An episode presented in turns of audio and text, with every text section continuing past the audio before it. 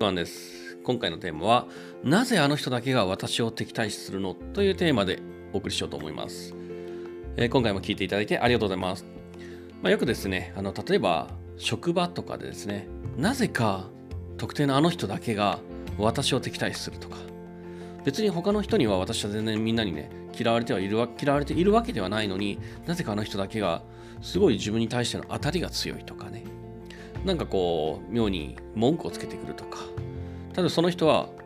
他の人には別に当たりは普通なのに私だけに当たりが強いとかね。で実際あとその状況に周りの人も気づいてるけどまあ何かしらそのその人は正当な理由で自分のことをまあ悪く言ってたりとかね。正当な理由で自分のことを叱ってるとか嫌ってるとかっていうなんか一見正当な理由があるので気づいてるけど周りの人も気づいてるけどなんかあんま強く言えないっていうこともあるんですよね。でそんな時ってやっぱねあのそれやられてる本人は自分がねなんか悪いとこあるんじゃないかなっていうふうに悩んだりとかね。なんか自分の仕事ができないのかな能力がないのかな仕事のやり方が気に入らないのかな話し方なのかなとか性格なのかなと一体何が気に入らないのかなってどんどんどんどん悩んじゃうんですけど。で改善もしてみるんですけどなかなかもう関係ないんですよね改善とか。全然関係性が良くなるし敵対するのは全然変わらないんですよね。まあ、こういうことってあの、まあ、僕があのコーチングやってる中でも結構、まあ、職場の話でですね結構女性の間で聞く話なんですけどもあのこの原因っていうところで、まあ、ちょっとここを話したいんですけどまずですね最初に理解してほしいのはその人が自分をあなたを敵対するのってあなた自身の問題じゃないんですよね。どっちかというとその人の問題なんですよね。だからあなたの自分自身の問題じゃないから自分に問題があるって考えても無駄なんですよね。答えは出ない。無駄っていうか答えが出ないんですね。でこれなんでそういう風になってるかというとまずですね人はねエフィカシーっていうのがあります。エフィカシーってあの、まあ、自己肯定感っていうんですけども、まあ、この人に、まあ、自分が、まあ、ここにいる私はここにいる生きている、まあ、あの価値がある人間だっていうふうにね、まあ、自分がちゃんとあの、まあ、自分自身を肯定している、まあ、そういう感情というか、感情というか、まあ、意識があるんですけどもでこの自己肯定感って、まあ、生きていくのがすごく大事なものででこの自己肯定感が低い人っていうのは、まあ、やっぱ無意識にそれを高めようとするんですよね。あまり低すぎると生きづらいのでなんかとにかく自分を責めてしまうので。なんか周りがだけがなんか自分よりなんか高くて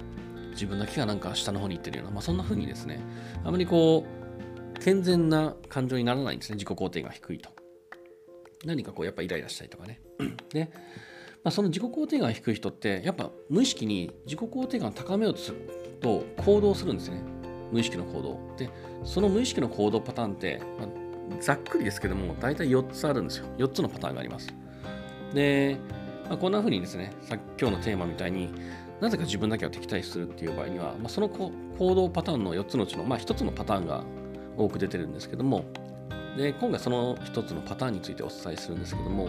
そのパターンが自分以外の他人を貶めて自分が優位に立つことで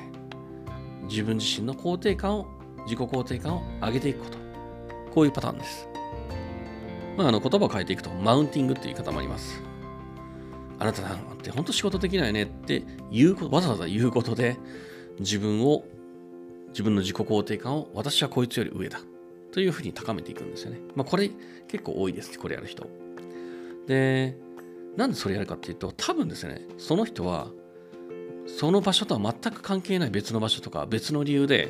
自分自身のエフィカシーが保てないことがあるんですよね。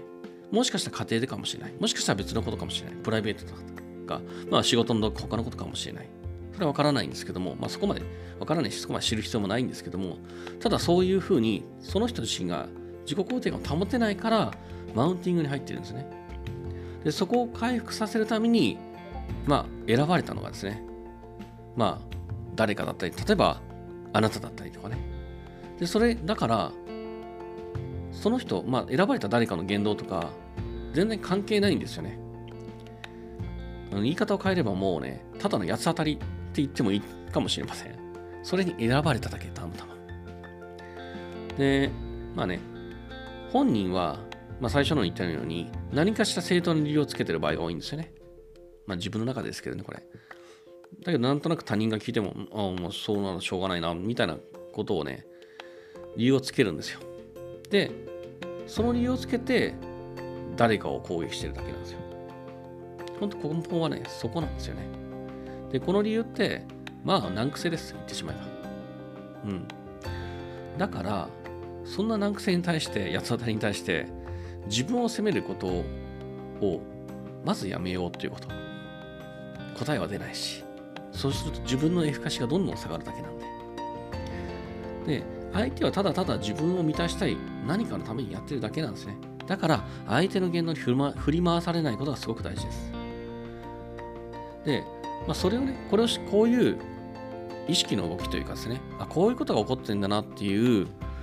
理由を知ると、メカニズムを知るとですね、だんだんですね、まあ、あなた自身が相手に対する恐れなど、まあ、なくなってくる、薄れてくると思うんですよ。そうしてくると、だんだんですね、相手のタイムも実は変わってくるということが、まあ、僕が見てる中で多いです。なんかよくわからないけど、すごい攻撃されるっていうことに対して、こういうことが起きてるんだよってっていうふうに話をすると、あ、そうなんだっていうところで自分責めをやめるんですよね。そうすると、例えばその人にすごいなんか嫌なこと言われても、ああ、この人は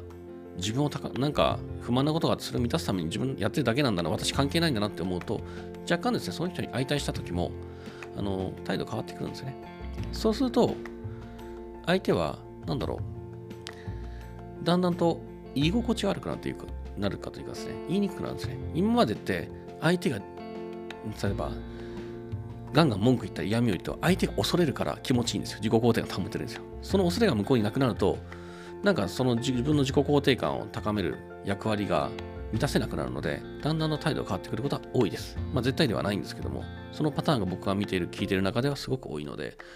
何かしらね、もしこれを聞いている方がですね、なぜかなんか職場で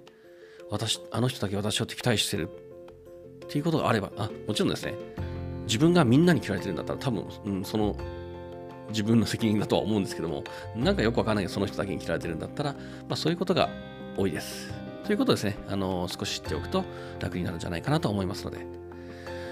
では、今回の音声は以上になります。もしこの音声がいいなと思っていただければ、何かしらですね、フォローしていただいたりとか、コメントいただけるとすごく嬉しいです。では本日も聴いていただいてありがとうございました。ちくわあきらでした。